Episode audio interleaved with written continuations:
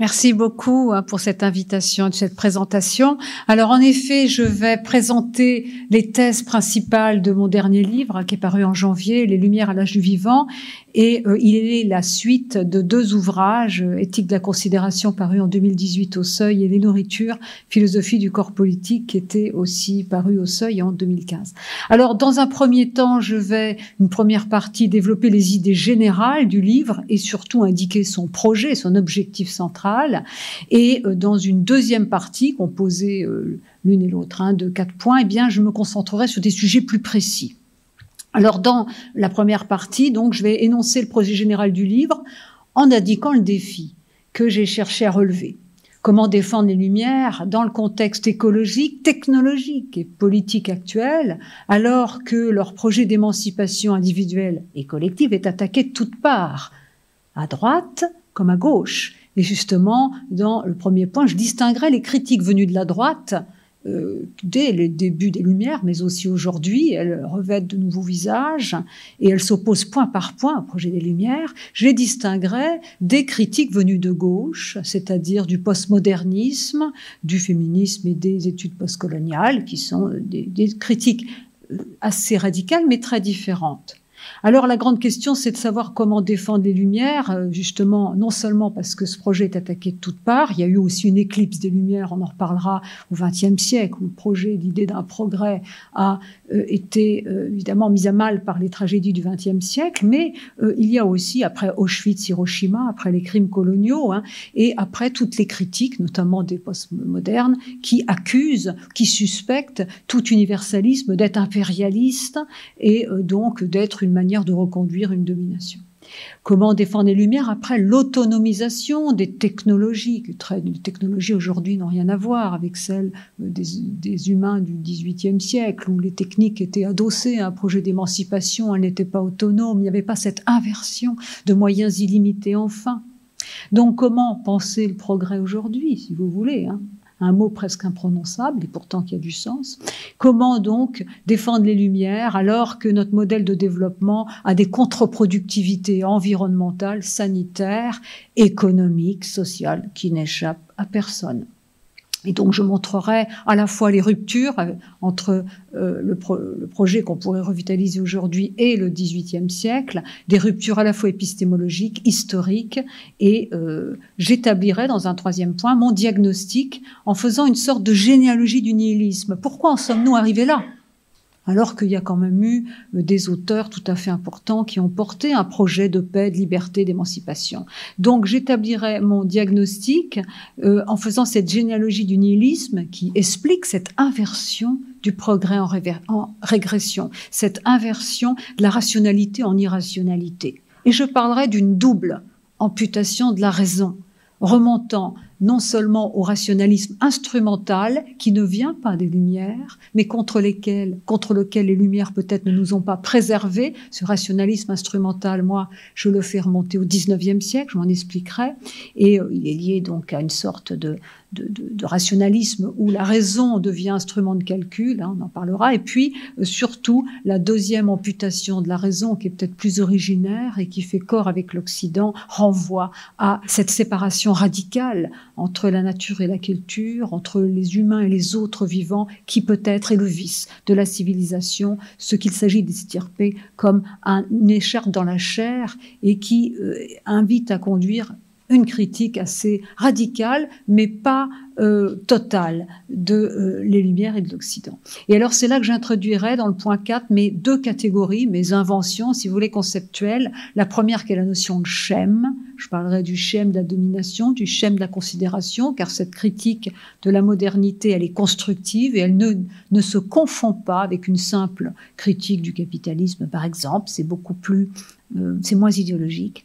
Et ça ne l'est pas du tout, je crois. Et puis la notion, euh, excusez-moi ce jargon, mais j'expliquerai tout ça, d'époquée civilisationnelle. Pourquoi c'est une réflexion civilisationnelle? Dans la deuxième partie, j'irai plus dans le détail, comme je l'ai dit.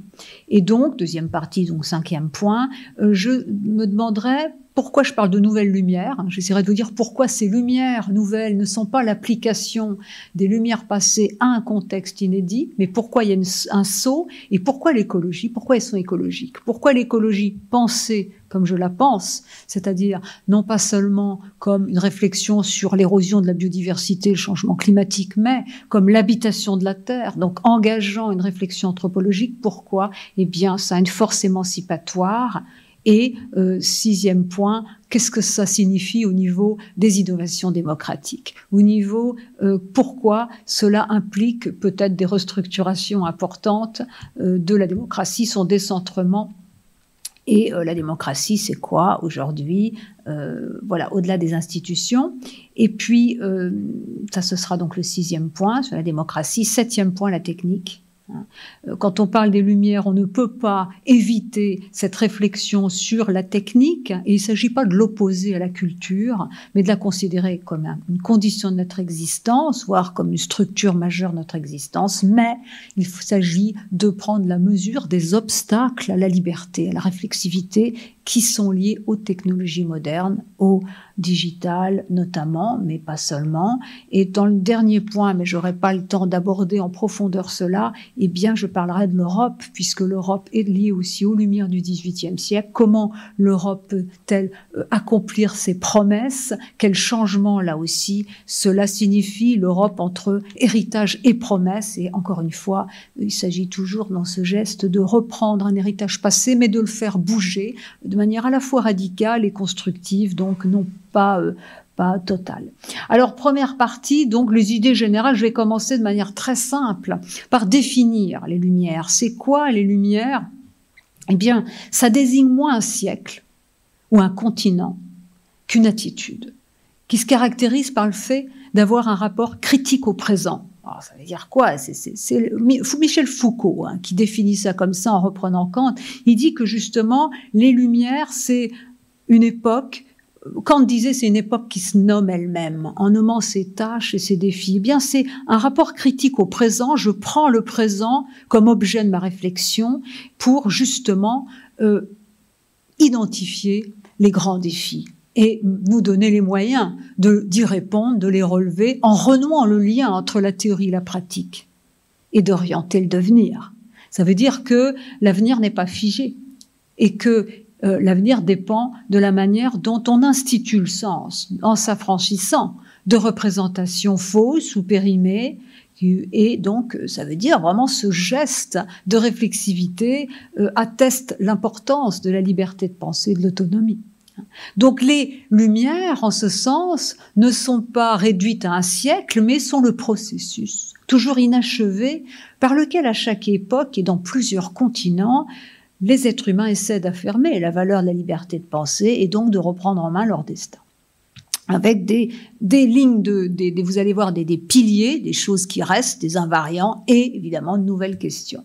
Donc cet idéal d'émancipation qui concerne, on le verra, à la fois les individus hein, dans leur représentation et, et même dans leur manière d'être et qui concerne les structures de la société. Hein, donc cette émancipation à la fois individuelle et collective explique que les Lumières soient aussi associées concrètement à un projet de société qui fait reposer l'organisation politique sur l'autonomie des sujets et non pas sur un ordre hiérarchique et non pas sur un ordre hétéronome, notamment théocratique, notamment lié aux religions.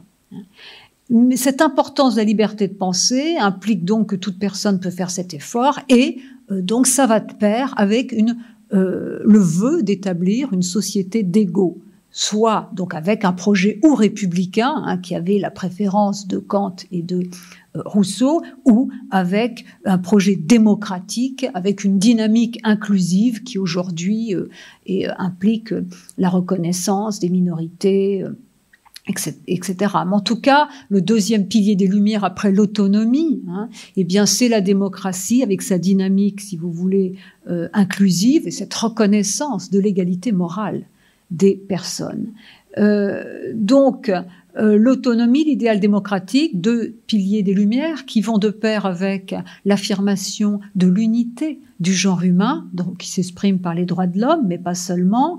Euh, en tout cas, l'idée qu'on n'est pas dans euh, des particularismes ou des sociétés euh, qui seraient incommensurables et surtout incompatibles. Il y a l'idée que l'humanité une euh, et Euh, ça s'incarne, donc je disais tout à l'heure, dans les, euh, la philosophie des droits de l'homme.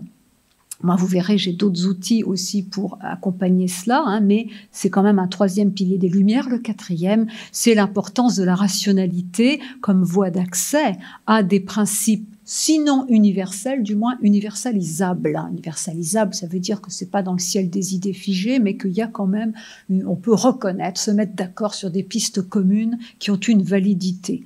Et l'importance de la rationalité comme voie d'accès à ces principes universels permettant de construire une société sur ce que nous avons en commun et pas seulement sur ce qui nous divise.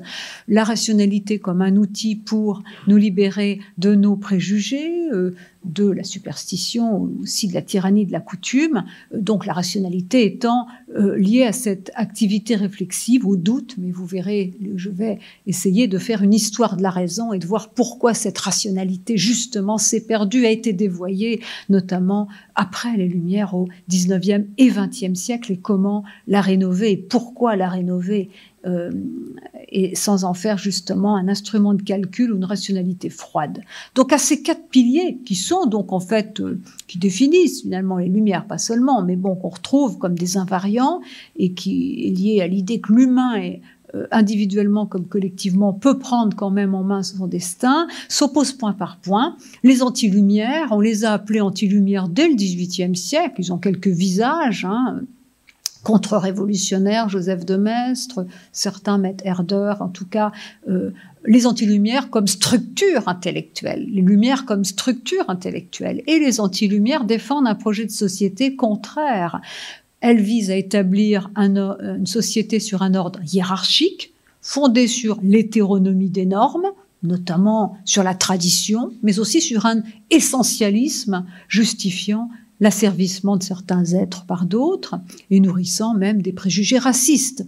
Hein, c'est ça les anti-lumières. Les anti-lumières rejettent l'égalité, rivent l'individu à son appartenance ethnique voire biologique, conduisent des politiques d'identité, de l'identité qui sont contraires au pluralisme constitutif de la démocratie. Leur mépris des droits de l'homme nourrit leur nationalisme, voire leur xénophobie.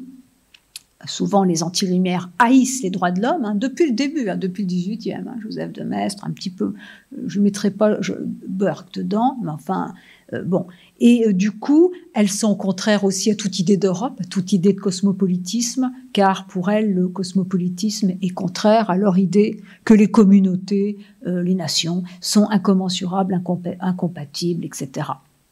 Enfin, les anti-lumières affichent un mépris de la raison et un anti-intellectualisme qui alimente le rejet des médiations, c'est-à-dire des canaux traditionnels du savoir, des sciences et des institutions représentatives, ce qui profite au complotisme et au populisme. Donc, alors, les anti-lumières, on en reparlera, elles ont des visages inédits aujourd'hui, mais enfin, on retrouve un petit peu ces structures-là. Elles veulent imposer une organisation sociale hiérarchique, hein, fondée donc sur un chef, sur la tradition, sur l'hétéronomie, et servent un projet inégalitaire qui s'appuie, comme je l'ai souligné, sur des représentations essentialistes et figées.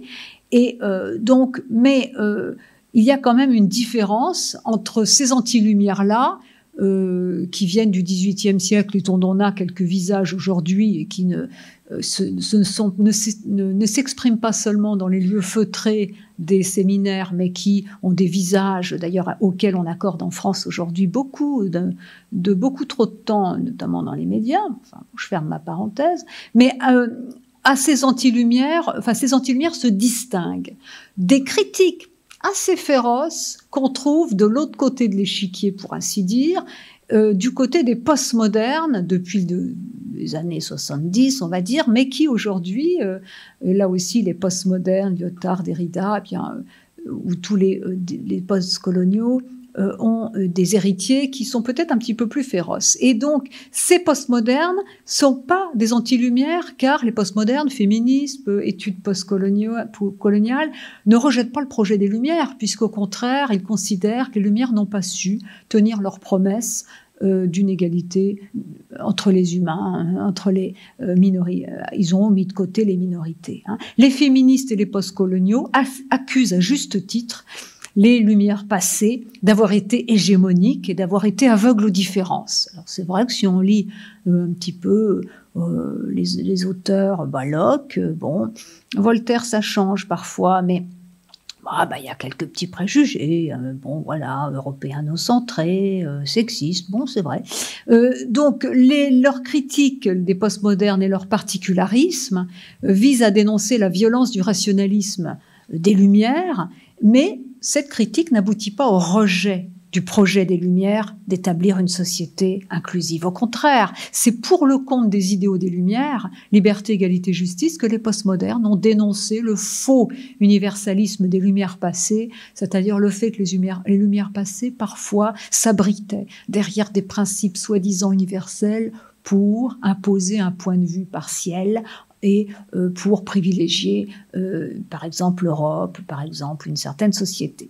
Donc, les critiques des postmodernes doivent être prises au sérieux parce que, justement, elles nous réveillent, elles soulignent nos angles morts, mais ce n'est pas une raison pour jeter le bébé avec l'eau du bain et jeter par-dessus bord tout euh, idéal universaliste. Pourquoi ? Parce que si on, on ne peut pas s'en tenir à des communautés particulières, juxtaposées les unes aux autres, ou aux minorités, qui aujourd'hui d'ailleurs chez les, certains, certaines féministes, euh, bien on oppose un peu les, les, les uns aux autres, hein. On ne peut pas s'en tenir à ces communautés particulières juxtaposées, et parfois opposées, euh, parce que si on veut construire un projet commun, et lutter contre les fléaux que sont d'une part l'économisme, le fait que l'économie n'est plus au service des humains, des vivants, mais euh, finalement a pris toute la place et euh, euh, met à genoux parfois les États. Euh, et euh, si on veut lutter contre l'autonomisation de la technique, hein, qui d'ailleurs est très associée à la question du profit, d'un profit qui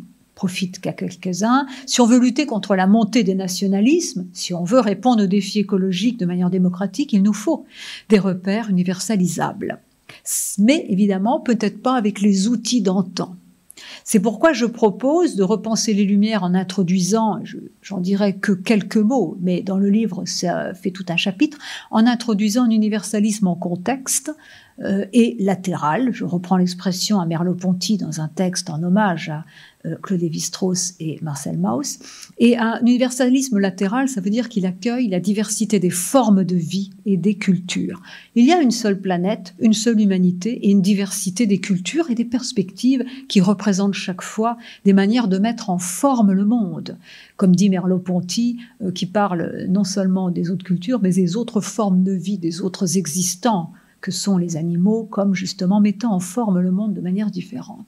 Alors cet universalisme latéral, donc, qui n'est pas surplombant, mais qui suppose cette mise en perspective des manières de voir le monde. Chez Leibniz, il y a une image que j'aime beaucoup dans la monadologie, il dit il y a une seule ville, mais elle est vue de manière différente euh, quand on se déplace. Hein.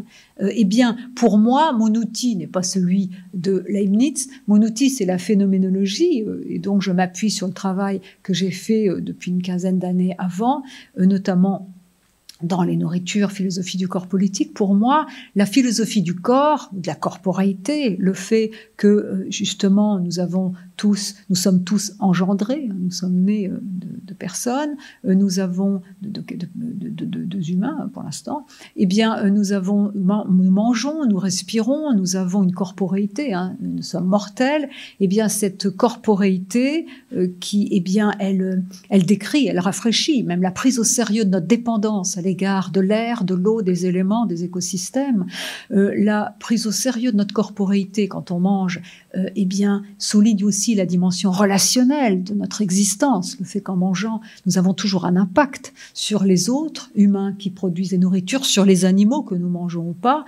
Euh, eh bien, toute la prise au sérieux du corps rafraîchit totalement la conception que l'on a de la condition humaine. Les pensées de Rousseau, les pensées de Voltaire, les pensées des Lumières passées euh, reposaient sur une anthropologie, sur une réflexion de l'humain qui était définie par la liberté, comme capacité à faire des choix et en changer, comme volonté. C'est évidemment magnifique. Nous sommes des existants, nous avons des projets, nous, nous, comme dit Sartre, exister, c'est s'éclater vers, c'est sortir un petit peu de soi, d'accord, mais eh bien, il y a aussi aujourd'hui, je crois, à rétablir un petit peu les choses en prenant au sérieux la dimension extatique de l'existence, hein, le projet, mais aussi la réceptivité, la corporéité, la, la passivité, la vulnérabilité. Moi, je suis une héritière de Lévinas, hein, la passivité, et euh, la responsabilité qui est liée justement au fait que nous souffrons, nous avons besoin de soins et des autres, et, euh, et évidemment la responsabilité à l'égard des autres vivants et des écosystèmes et notre dépendance à l'égard des autres milieux.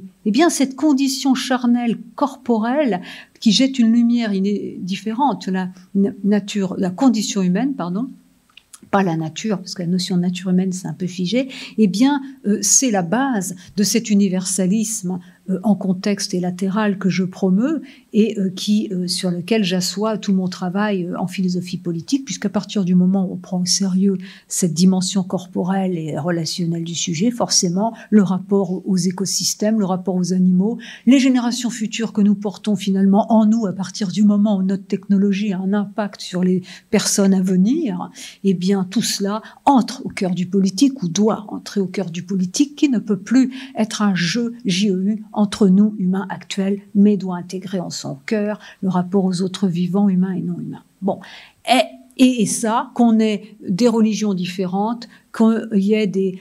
que la société constitue notre identité euh, en grande partie, c'est vrai, mais ça, c'est quand même quelque chose qui appartient, c'est des invariants, c'est des structures de l'existence. Donc la phénoménologie n'a pas des valeurs, mais permet de décrire l'existant et de euh, mettre au jour des structures universalisables qui ont donc des, un impact ou des conséquences dans les, la proposition de théorie politique et donc pour le projet que, euh, sur le, que celui-ci, les Lumières à l'âge du vivant, continuent. Je ferme un peu ma parenthèse. Mais deuxième, deuxième point, donc après avoir distingué, euh, défini les Lumières et distingué les deux types de critiques qu'elles ont à affronter, deuxième point rapidement, euh, pourquoi faut défendre les Lumières? Après tout, vous me direz, vous pourriez très bien vous en passer, beaucoup d'écologistes et d'animalistes disent euh, beaucoup de mal des Lumières, euh, avec à mon avis pas mal de contresens, on pourra en reparler, mais...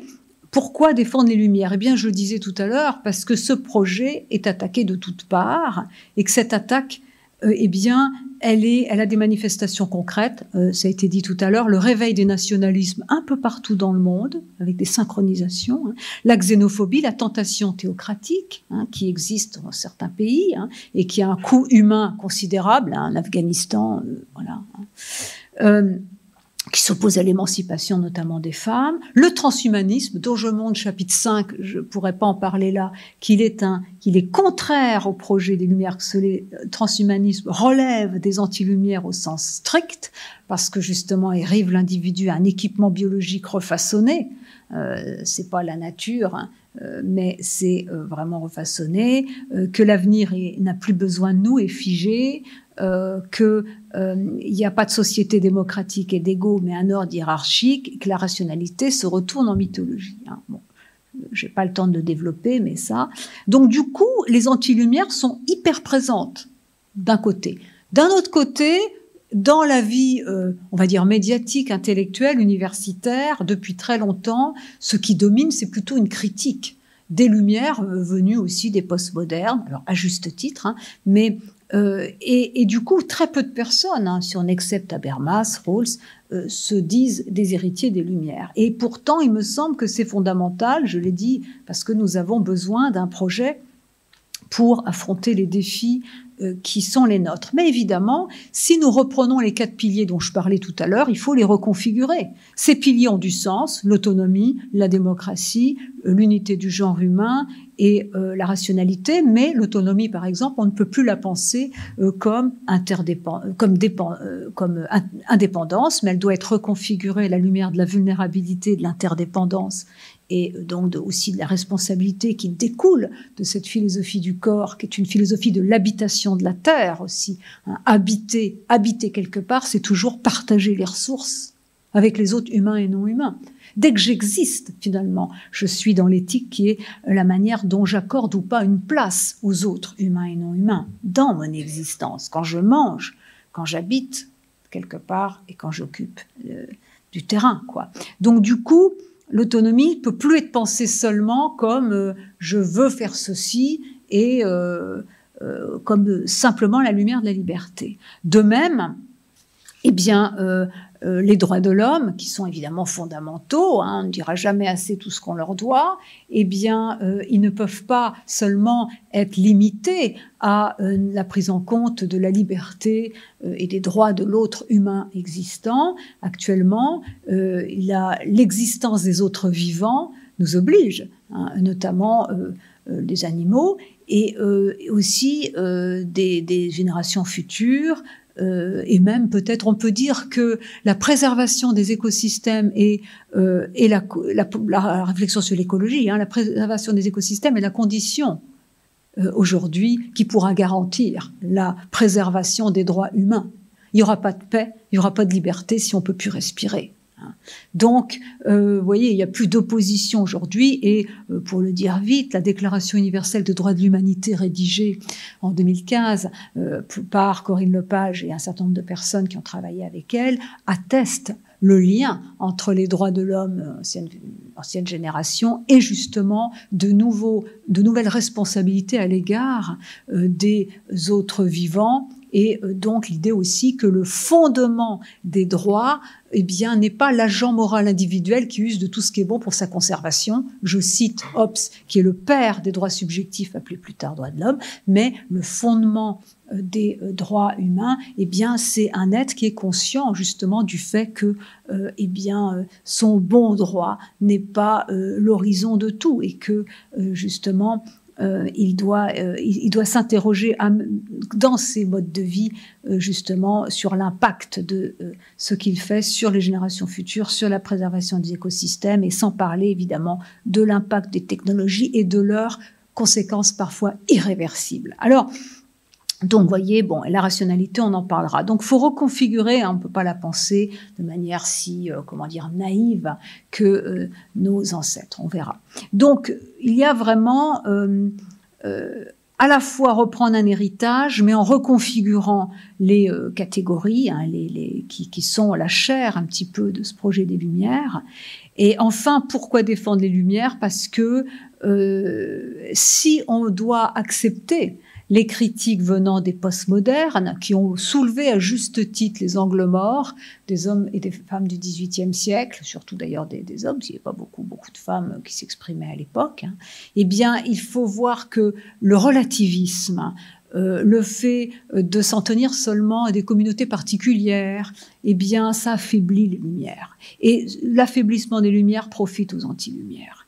Donc, du coup, euh, il y a des raisons tout à fait importantes de euh, se pencher sur cette réflexion sur euh, l'héritage des Lumières aujourd'hui. Mais justement, troisième point essentiel, il nous faut de nouvelles lumières. C'est la thèse de ce livre. Il ne s'agit pas d'appliquer les recettes anciennes à euh, la situation actuelle. Il y a un saut. Il y a, une, il y a même des ruptures. Des ruptures épistémologiques. Darwin, par exemple, hein, qui remet l'humain dans la continuité du vivant, mais aussi des ruptures historiques et technologiques. Historiques, Auschwitz, Hiroshima, les goulags, qui témoignent de la destructivité de l'humain, de l'inversion de la, la raison en irrationalité et même de l'irrationalité de la raison. Hein. Euh, il est clair que s'il y a eu une éclipse des Lumières au vingtième siècle, après la Seconde Guerre mondiale, plus personne ne voulait reprendre à son compte ce projet des Lumières, c'est parce que, effectivement, euh, l'idée de progrès Euh, eh bien, a été mise à mal euh, par euh, ces barbaries-là. Donc, les nouvelles lumières euh, doivent avoir ce sens du tragique et ont perdu cette espèce d'espoir, d'optimisme caractéristique euh, des euh, textes du dix-huitième siècle, où c'est vrai, quand vous avez Descartes, hein, qui n'est pas le bad boy euh, dont parlent les animalistes, hein, parce que bon, moi je suis une animaliste, mais j'aime Descartes. Hein. Descartes, pour lui, seul Dieu est cause finale. Donc les choses n'ont pas été faites pour nous. Hein. Ça, c'est c'est un homme qui, qui vient quand même un peu de la tradition où l'humain est un peu l'intendant euh, de... de Dieu. Hein. Il, donc quand il dit nous rendre comme maîtres et possesseurs de la nature, pour parler des techniques, il parle surtout d'allonger la durée de la vie, mais enfin à l'époque on ne vit pas très longtemps. Hein. La plupart des femmes meurent en, en, en mettant au monde des enfants, et cetera et cetera. Donc euh, il faut vraiment contextualiser toutes ces choses-là.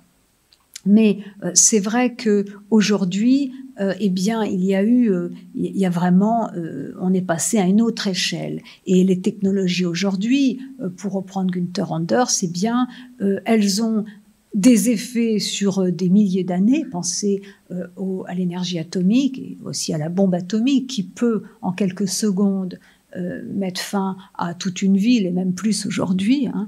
Et euh, il disait, eh bien, il y a un décalage qu'il appelle prométhéen entre ce que nous pouvons faire technologiquement et ce que nous pouvons nous représenter. Nous ne pouvons pas nous représenter le nombre de victimes présentes et futures de nos technologies. Et nous ne pouvons pas avoir des, une empathie pour des millions de morts.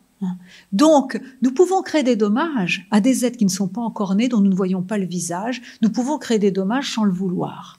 Donc, euh, il y a, c'est ça qu'il appelle, ce, cette, et qu'il dit que notre époque se caractérise par le saut du monstrueux, ungeheuerlich, hein, c'est-à-dire que les crimes de masse, les extinctions de masse, et le fait que c'est tellement monstrueux que justement l'être humain ne se sent pas responsable et que donc il va falloir procurer des affects et une réflexion permettant d'être responsable de choses qui vraiment qu'on fait, dont on est complice, sans euh, mesurer l'étendue et la portée de nos actes. Donc, vous voyez, les défis sont énormes, alors que au dix-huitième siècle, bon, il n'y a pas le, il n'y a pas de réflexion, il n'y a pas de, de Il n'y a pas de bombe atomique, il n'y a même pas d'avion. Ben, vous voyez, Kant, il ne prenait pas l'avion. Il n'y a pas d'empreinte écologique de l'humanité. Hein. Eh bien, au contraire, comme disait Hobbes, la nature est une géante. Et ben, c'est Jouvenel qui dit ça, mais ça correspond tout à fait à la pensée de Hobbes. La nature est une géante et l'humain est le prolétaire de la création. Hein. Au dix-septième siècle, il faut la technique pour que l'humain arrive à se survivre. Hein. Donc, rappelez-vous, Montaigne qui ne sait pas combien d'enfants il a eu, parce qu'il y en a beaucoup qui sont morts, hein, euh, morts-nés. Hein. Donc, du coup, bon, voilà. Donc, il nous faut de nouvelles lumières en raison de ces ruptures technologiques, historiques, hein, le mal. Et, euh, et puis, donc, euh, il y a plus croyance en un progrès qui serait général, le progrès des techniques et des sciences à portrait avec l'imprimerie, le progrès de la société, de l'éducation, de la morale, Condorcet, tout ça. Bon. Mais... ça ne veut pas dire que le sens du progrès n'a pas de sens. Et surtout, moi, c'est ce que, c'est mon hypothèse, c'est ce que j'apporte de particulier dans, dans ce livre, c'est que il y a eu, selon moi, pourquoi on en est arrivé là. C'est pas seulement pour des raisons factuelles, euh, technologiques, et cetera, de contexte. Pour moi, il y a de, de raisons profondes de, cette, de ce dévoiement de la raison. Et euh, je m'appuie, tout en me séparant d'eux, je m'appuie sur les grands maîtres de l'école de Francfort, Adorno, Horkheimer, hein, qui, mettent, qui font naître l'école de Francfort en, juste après le nazisme. Hein, ils sont réfugiés en, aux États-Unis, mais je ne partage pas leur critique si violente des Lumières dans Dialectique des Aufklärung, hein, critique des dialectiques des Lumières. Moi, mon hypothèse, c'est qu'il y a une double amputation de la raison. Euh, à la modernité, enfin, au dix-neuvième siècle, hein, donc une modernité un peu tardive, qui n'est pas le dix-huitième siècle. La raison devient un instrument de calcul.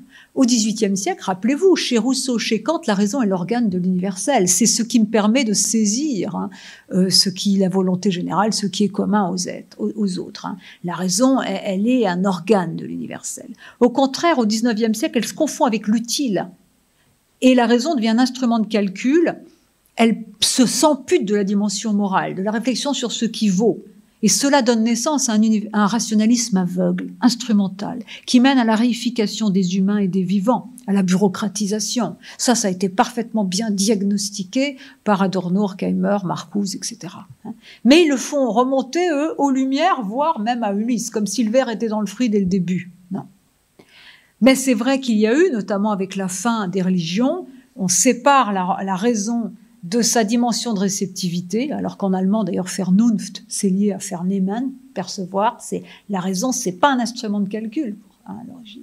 Mais c'est vrai qu'au dix-neuvième siècle, perdant ce rapport au vrai, à l'universel, devenant l'outil, l'instrument du sujet dans ce qu'il a de plus individuel, elle devient, et étant simple fonctionnalité, elle devient calcul, et ce faisant, eh bien, on se concentre sur ce qui est efficace, on en oublie les raisons pour lesquelles on fait ce qu'on fait. On en oublie les fins. Cette raison s'ampute de justement cette dimension euh, réflexive sur ce qui vaut et ce qui vaut moins, sur la réflexion sur les fins, qui est au cœur de la rationalité, par exemple, chez Socrate, où elle a un peu deux parties, une scientifique, une morale, mais liées. Donc ça, c'est évidemment, ce rationalisme instrumental, il nous conduit à des phénomènes contradictoires, différents, mais quand même ce point commun où tout est calcul, tout est réifié, bureaucratisation, réification du vivant sans limite. Aujourd'hui, euh, bien évidemment, euh, cette forme capitaliste, totalitarisme aussi, hein, c'est ça. Mais pour moi, ça ne suffit pas de dire ça. Il y a, selon moi, un vice plus originaire qui est Euh, la séparation de la raison euh, et, de la et de la civilisation et de la nature. L'Occident, que pourtant, moi, dont moi j'essaie de, de, de revitaliser certaines ressources, a quand même un vice qui est lié à euh, justement cette coupure radicale instaurée entre la nature et la culture, entre l'humain et les autres vivants. Je n'ai pas dit que nous étions des vivants comme les autres, hein, mais euh, cette coupure radicale, et selon moi, c'est lié à une impasse sur la corporéité, sur la vulnérabilité, sur la passivité, sur ce que nous avons en commun avec les autres vivants, même si nous avons, encore une fois, tellement de choses différentes hein, d'eux. Mais, euh, et c'est ça qui explique que la raison, justement, eh bien, euh, soit...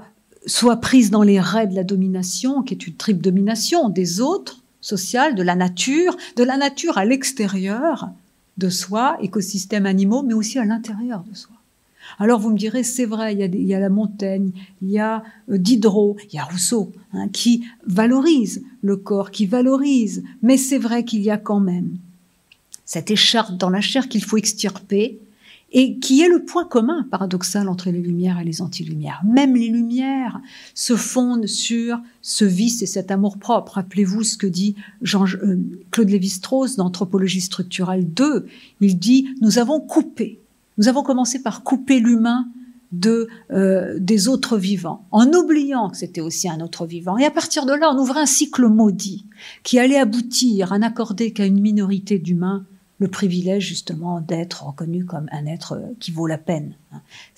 C'est un cycle maudit et euh, qui, ouvre, qui ouvre une dialectique hein, avec cette accélération propre à la modernité, euh, puisque nous sommes armés jusqu'aux dents, nous sommes très nombreux, et, et qui est fondée sur une culture de mort. C'est pourquoi, pour moi, le rapport aux vivants, le rapport aux animaux a une dimension importante pour elle-même, mais stratégique, parce que justement, c'est aussi une invitation, non pas à nous confondre dans le grand tout, mais à réfléchir à ce que nous avons, aux liens, nous unissant aux autres vivants, et justement à prendre conscience de cette appartenance à un monde plus vaste et plus vieux que soi, fait des générations passées, présentes, futures, des autres vivants, du patrimoine naturel et culturel, et ce monde plus vieux et plus vaste que soi donne une épaisseur à notre existence et nous sort d'une euh, d'une représentation de nous-mêmes comme d'un empire dans un empire, comme un, comme un, de, nous sort d'une représentation de nous-mêmes comme d'un tyran de la création. C'est au cœur de ce que j'appelle, dans le livre Éthique de la considération, la considération, qui est cet élargissement de la subjectivité qui vient de cette prise de conscience de son appartenance à un monde plus vaste que soi, du lien nous unissant aux autres vivants. Et la clé de ça, c'est la prise de conscience de soi comme un être charnel et justement euh, vulnérable, mortel, dépendant des autres. Et, et vraiment, il y a, il y a, il y a tout un tas de choses Euh, vous voyez, je crois que vraiment, là, faut prendre les choses au niveau de cette révolution anthropologique que travaille le rapport aux autres vivants et euh, à la nature. Alors, quatrième point, il y a une notion fondamentale que j'introduis, qui est la notion de schème. Pour moi, justement, la critique qu'on doit faire de, de notre époque, hein, pourquoi on en est arrivé là, quoi, à, cette, à ces dangers politiques majeurs, retour du pire, quoi, qui peut arriver, mais aussi à une destruction de la nature. Et quand même, il met en péril notre survie. Hein. Puis là, en plus, avec euh, cette pandémie qui a quand même mis à plat les économies, et cetera. Bon. Eh bien, pour moi, justement, il ne faut pas s'en tenir seulement à une critique du capitalisme, tout ça. Il faut plutôt, faut aller plus loin.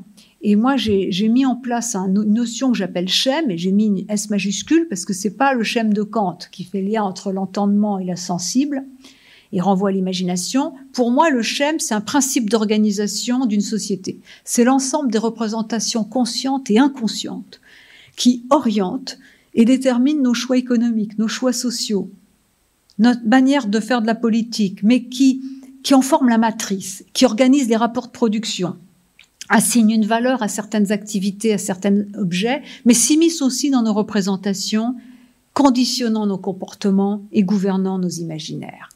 Et c'est un dispositif dynamique. Et la structure d'organisation des actions et des procédés qu'il désigne est liée à l'imagination, qui fait le lien entre représentation, affect, entendement et euh, sensibilité, euh, comportement, hein, ce qui met en mouvement les gens. Donc, pour moi, c'est le schème qui gouverne notre société, qui est donc lié à un ensemble cohérent, hein, qui, tout en étant le fruit de choix conscients, inconscients, individuels et collectifs, impose un modèle de, de développement, eh bien c'est le schème de la domination, qui, encore une fois, est une domination pas seulement sociale, mais de la nature à l'extérieur et à l'intérieur de soi, qui est profondément liée à ce vice de la civilisation, qui est, qui est justement cet enfouissement de ce que nous avons euh, en commun avec les autres vivants. Et cette volonté, de, finalement, de dominer tout, hein, de, de faire, d'opérer un contrôle extérieur sur les choses. Et euh, en fait, le schème de la domination, pour le dire très simplement, transforme tout. L'agriculture, l'élevage, la politique, le rapport aux autres, en guerre. En guerre. Hein, où il faut maîtriser, contrôler de l'extérieur, euh, euh, écraser autrui pour se sentir exister. Ça implique un rapport de prédation à la nature, et cetera. Donc, alors, ce schème de la domination, il prend surtout aujourd'hui certaines formes, capitalisme financier, hein, qui est une organisation structurée autour de la règle du rendement maximal et de la subordination de toutes les activités à l'économie qui a perdu son sens, puisque l'économie, étymologiquement, c'est la même racine étymologique qu'écologie, hein, oikos, hein, administration de la maison et euh, sage. Et bien là, ça devient une arme de guerre, quoi. Un instrument de domination. Donc ce schème de la domination, il faut l'identifier, savoir que si nous en souffrons, nous sommes aussi à l'origine du sens, nous sommes le pouvoir instituant, pour parler comme Castoriadis. Les Lumières impliquent d'entreprendre de, ce travail sur soi, que j'ai décrit dans Éthique de la considération, qui justement implique euh, l'identification de, de ce schème, mais qui surtout implique de prendre conscience justement de cette appartenance à un monde plus vaste que soi. Et euh, une, un début des Lumières à l'âge du vivant, c'est de destituer ce schème de la domination pour euh, laisser, pour imprégner euh, la civilisation par un autre schème, qui est le schème de la considération, dont les deux euh, structures, les deux critères sont la préservation de la liberté, de la créativité, et deux, la préservation du monde commun que j'ai défini euh, tout à l'heure euh, comme étant incluant les générations passées, présentes, futures, les autres vivants et le patrimoine naturel et culturel. Alors, il y a, il y a vraiment, et là je vais introduire le deuxi- la deuxième catégorie, une sorte de remaniement psychique important, un remaniement des cartes mentales qui structure notre comportement, nos représentations, nos choix sociaux, nos aspirations, nos désirs, nos évaluations. Et euh, évidemment, pour sortir du schème de la domination, ça se fait pas en claquant des doigts, puisqu'on est tous dedans, ça suppose de s'affranchir de représentations, de modèles usés. Et évidemment, l'émancipation, comme son nom l'indique, ça implique toujours un moment contre, un moment d'opposition aux normes, un choc souvent qui est l'origine de la prise de conscience, d'une aliénation qui n'est pas seulement un malheur individuel, mais qui jette une lumière sur un ensemble de choses qui ne vont pas, sur un système qui détruit.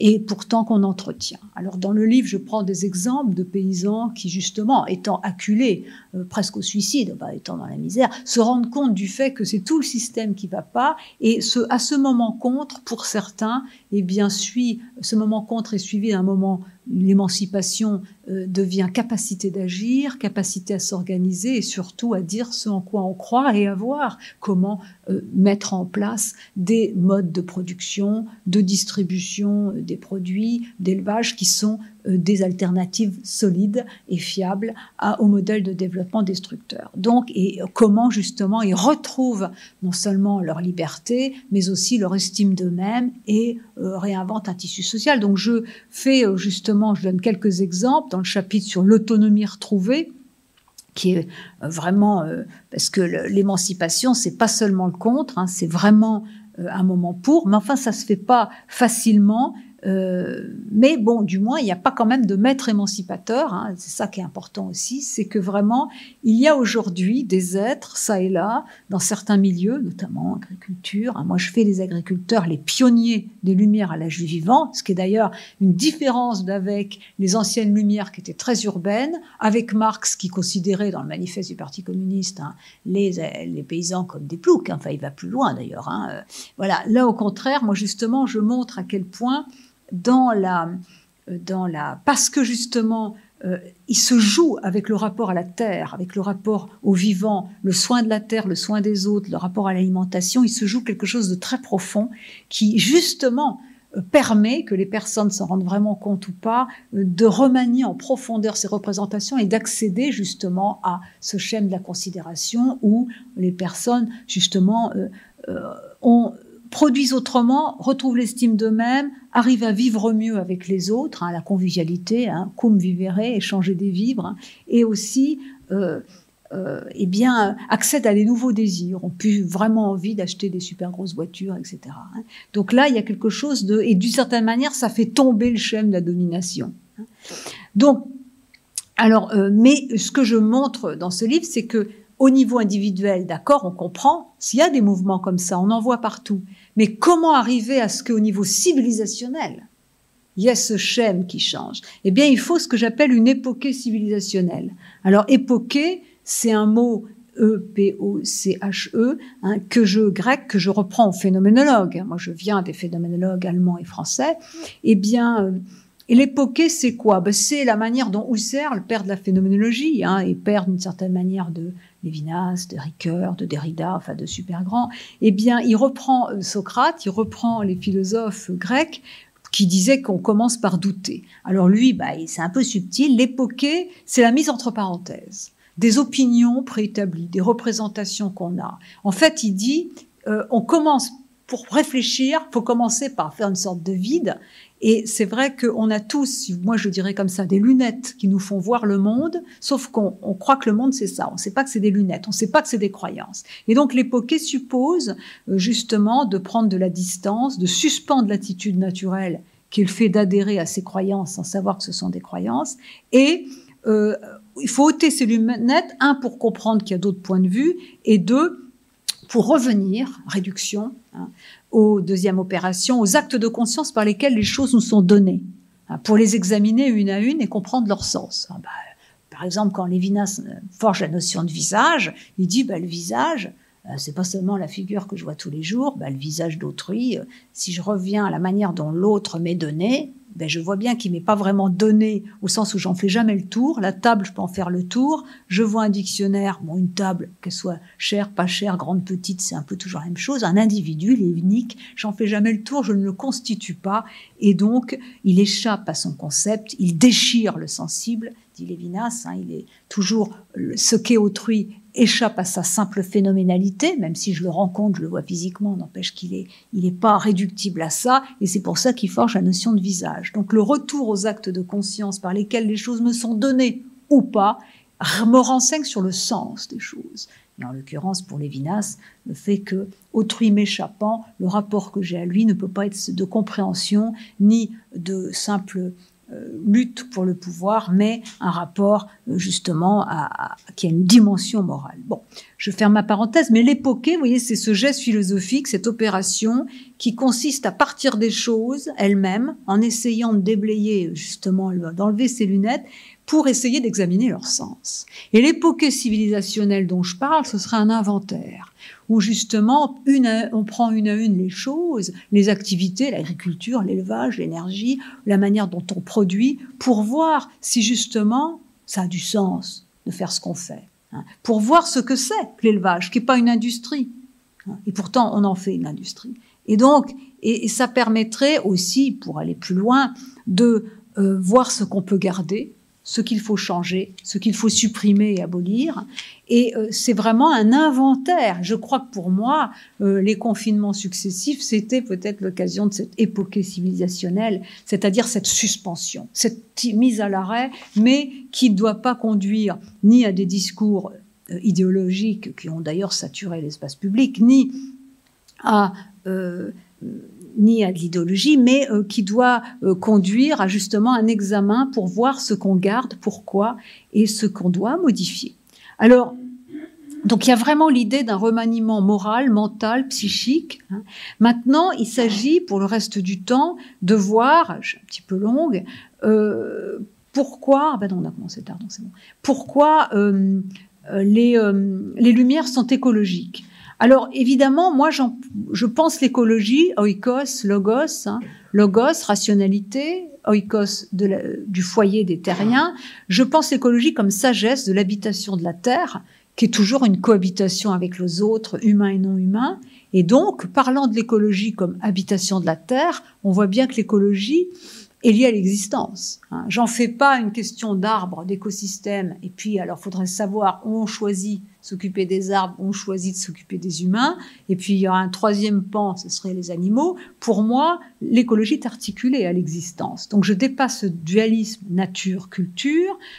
Je dépasse ce dualisme qui a pourtant été au cœur des armatures, au cœur des, des constructions théoriques politiques modernes et contemporaines, hein, de Rousseau à, de Hobbes à, à Rawls, hein, c'est...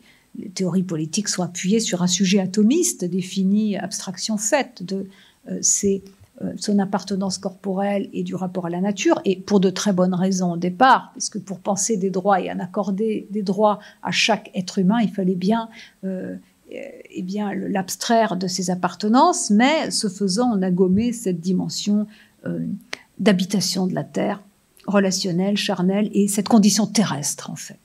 Mais euh, on voit aussi que l'écologie a une dimension émancipatoire parce que justement, articulée à l'existence, elle est non pas opposée à l'humanisme, mais elle est un nouvel humanisme. Ce que j'avais dit dès, dès un livre publié en deux mille onze et ce qui maintenant est repris, mais avec beaucoup de... Vous savez, les, les gens souvent, on écrit des choses et puis ils entendent un peu, puis après on entend des personnalités reprendre les termes et on se dit « mince, c'est... » Ça n'a plus tellement de sens. Bon, l'humanisme, ça veut dire quoi? C'est une position forte. Hein. Ça veut dire que c'est en commençant par l'humain et en peut-être le transformant qu'on peut protéger la nature et les animaux. Ça veut dire que c'est pas une dimension écocentrique. On commence pas par le tout, la nature, voir ce qui est important pour eux pour définir des plate- une plateforme de normes et appliquer ça aux politiques. Ça veut dire qu'il n'y aura de euh, réflexion de transition écologique que justement si... les humains modifient en profondeur leur représentation sur eux-mêmes, sur leur appartenance euh, justement euh, à ce monde commun, leur rapport aux autres vivants, et cetera.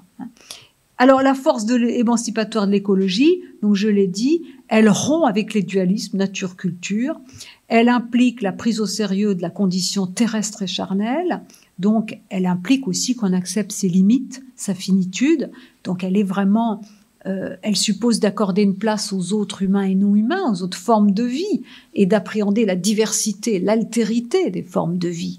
Il ne s'agit pas de tomber dans une pensée de l'indistinction, hein, où entre le virus et l'humain, il n'y aurait pas euh, de euh, différence, mais il y a, il y a évidemment l'idée euh, de détrôner Euh, la démesure, l'hubris et euh, ce rapport justement euh, de prédation hein, aux, aux choses. Alors, il y a vraiment aussi euh, un déracinement de l'anthropocentrisme hein, ou de l'idée que tout serait euh, des moyens au service de nos fins limitées. Donc il y a vraiment la force majeure, la force émancipatrice ou émancipatoire même de l'écologie, c'est qu'elle renouvelle en profondeur l'anthropologie, la conception que nous avons de l'humain. Et quand on prend au sérieux notre habitation de la Terre, c'est vrai qu'il y a une lumière sur ce que nous sommes et aussi sur ce que nous pouvons ou devons faire qui est vraiment rafraîchissante. Alors elle conduit aussi, c'est la transition à la partie sur la démocratie, à modifier la manière dont on traite les problèmes. Je l'ai dit, penser l'écologie comme habitation de la Terre, ça veut dire qu'on aura une approche globale, euh, systémique et non atomiste de l'économie. On ne pourra pas séparer l'économie euh, de, euh, de la réflexion sur la santé, ni de la réflexion sur euh, justement euh, les, les ressources que moi j'appelle nourriture environnementale. Donc euh, euh, Guattari dans Les Trois écologies disait que l'écologie, elle a une dimension environnementale, hein, réchauffement climatique, biodiversité, elle a une dimension sociale. Moi, j'ajouterais organisation du travail, mode de production, répartition des fardeaux de la pollution et de la dépollution. Puis il y a une dimension mentale liée justement aux représentations, à, à, au rôle des humains, des, des animaux, de la nature dans notre vie. Mais en tout cas, ce qui est important, c'est qu'elle n'est pas séparable des enjeux de justice sociale, d'organisation du travail, et que la justice n'est pas seulement redistributive, mais elle intègre aussi la dignité des personnes. Donc il y a quelque chose d'assez riche que nous offre une telle perspective euh, liée à la prise en sérieux de l'habitation de la Terre, à la, prise, à la phénoménologie de la corporéité de l'habitation de la Terre, qui, qui jette une lumière sur la philosophie, sur l'écologie, qui n'a pas grand-chose à voir avec euh, ce qui a été fait par l'écologie politique, souvent, où euh, c'est ramené à des questions euh, bon, qui sont importantes, hein, d'énergie, climat, euh, à des chiffres, et cetera. Donc, il y a vraiment l'idée d'une approche globale et qui évite de faire de l'écologie un îlot éthique, à côté d'un autre îlot qui serait la justice sociale, et puis d'un troisième îlot qui serait la santé, puis d'un quatrième qui serait les animaux, alors là, en général à la fin. Là, il y a vraiment des piliers de la transition écologique, et alors la pandémie, malheureusement, hein, a confirmé ce que moi je dis depuis longtemps, c'est-à-dire qu'on ne peut pas séparer la santé humaine de la santé animale, l'écologie de la santé, l'écologie de la justice sociale, et... Euh, et euh, Euh, et, et voilà. Et, et donc ça, c'est euh, écologie, enfin dimension environnementale, santé humaine et animale, écolo- euh, justice sociale et euh, rapport aussi aux animaux individuellement, puisque ce que nous faisons aux animaux chaque jour, chaque seconde, partout dans le monde, quand même, nous déshumanise, vu les aberrations auxquelles on arrive. Et vu que ce que ça impose à la plupart des êtres qui, pour supporter ce qui est insupportable, ce que moi j'accepte de voir en face, eh bien, beaucoup se clivent, ne veulent pas voir ou euh, utilisent leur raison pour minimiser les choses. Donc tout ça, ça suppose un changement de culture politique aussi, puisqu'il faut être capable d'instituer le bien commun, sachant que nous avons des divergences, des désaccords d'intérêts, mais aussi de représentation ou de valeur. Et les divergences de représentation et de valeur sont également extrêmement travaillées par les questions, euh, les conflits euh, écologiques et sur la cause animale. Et donc là, il y a vraiment une méthode et une maturité pour être capable d'instituer le bien commun a posteriori en trouvant des pistes communes malgré nos désaccords pour justement arriver à avancer sur des questions essentielles. Moi, j'ai beaucoup travaillé sur cela à propos de la question animale, question clivante s'il en est, avec très peu de résultats. Mais aussi, il faut reconnaître que la France n'est pas un champion du monde des conciliations et euh, des accords, des euh, négociations, qui pourtant sont essentielles si on veut donner des réponses démocratiques à ces questions et ne pas imposer une quelconque tyrannie du bien. Alors, sixième point, donc, quel, quel, en fait, l'écologie demande de transformer la démocratie, mais il ne s'agit pas seulement de politiser l'écologie, mais d'écologiser la politique. Et alors, quand on écologise la politique, parce qu'on la pense comme rationalité, parce qu'on pense l'écologie comme la rationalité de notre habitation de la Terre, eh bien, c'est vrai qu'on ne peut plus avoir un traitement vertical et bureaucratique de ces questions. C'est vrai que là, alors là, moi, vraiment, j'ai, j'ai, j'ai tout un chapitre sur la démocratie aujourd'hui, et c'est vrai que je crois que, on, bon, d'abord avec le multiculturalisme et tout ça, c'est vrai qu'on, il faut rompre avec le l'image chère aux hommes du dix-huitième siècle euh, d'une euh, d'une unité a priori, qui serait le peuple, la souveraineté du peuple chez Rousseau. Nous ne formons pas une unité a priori, le peuple n'est pas euh, cette unité a priori, néanmoins, euh, ça ne veut pas dire que nous soyons une simple multitude, ni qu'il faille renoncer à un projet commun. Mais il faut l'instituer. Et ça, ça suppose de faire un état des lieux, juste des situations, des problèmes, des ressources. Et les problèmes, par exemple, sur l'agriculture, sur l'environnement, et on l'a vu avec les Gilets jaunes, les personnes vivent euh, la mondialisation et les questions de réchauffement climatique de manière hétérogène sur les différents territoires, au niveau national comme au niveau euh, euh, mondial. Et du coup, le diagnostic ne peut pas être homogène. Il faut qu'il soit contextualisé. Il faut déjà qu'il y ait un état des lieux juste, des situations, des problèmes, mais également des ressources. Donc, c'est vrai que l'approche un peu bureaucratique, homogène, qui marche sur certains sujets, ne marche pas du tout euh, quand on est confronté aux problèmes précis bah, engendrés par, aux problèmes multiples engendrés par la mondialisation et par les, les réponses au changement climatique. L'écologie, c'est évident, hein, le, les énergies, les transports, ça n'a pas du tout le même sens quand on est à Paris ou quand on est dans une région, et cetera.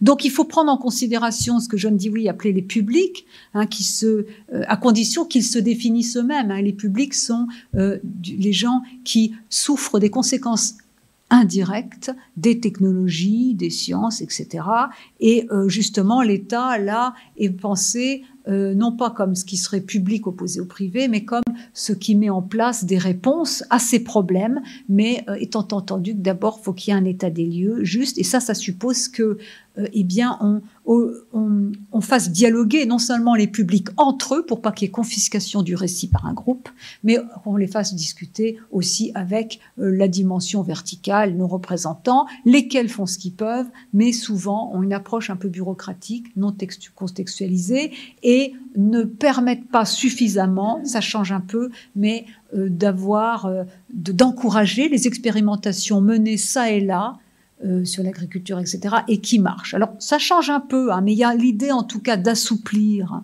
de décentrer la démocratie, qui est finalement euh, une méthode, hein, qui est euh, une mise en perspective, euh, l'expression de perspectives multiples, euh, encore une fois, permettant une approche, euh, des, euh, un, un diagnostic des problèmes et des ressources, et euh, voilà. Donc du coup, l'écologie pensée comme euh, la sagesse d'habitation de la Terre implique aussi, vous voyez, une maturité, une capacité des citoyens à s'organiser, à, euh, évidemment, la démocratie est toujours liée, le disait Castoriadis, à la conflictualité, mais c'est pas la contestation systématique, hein.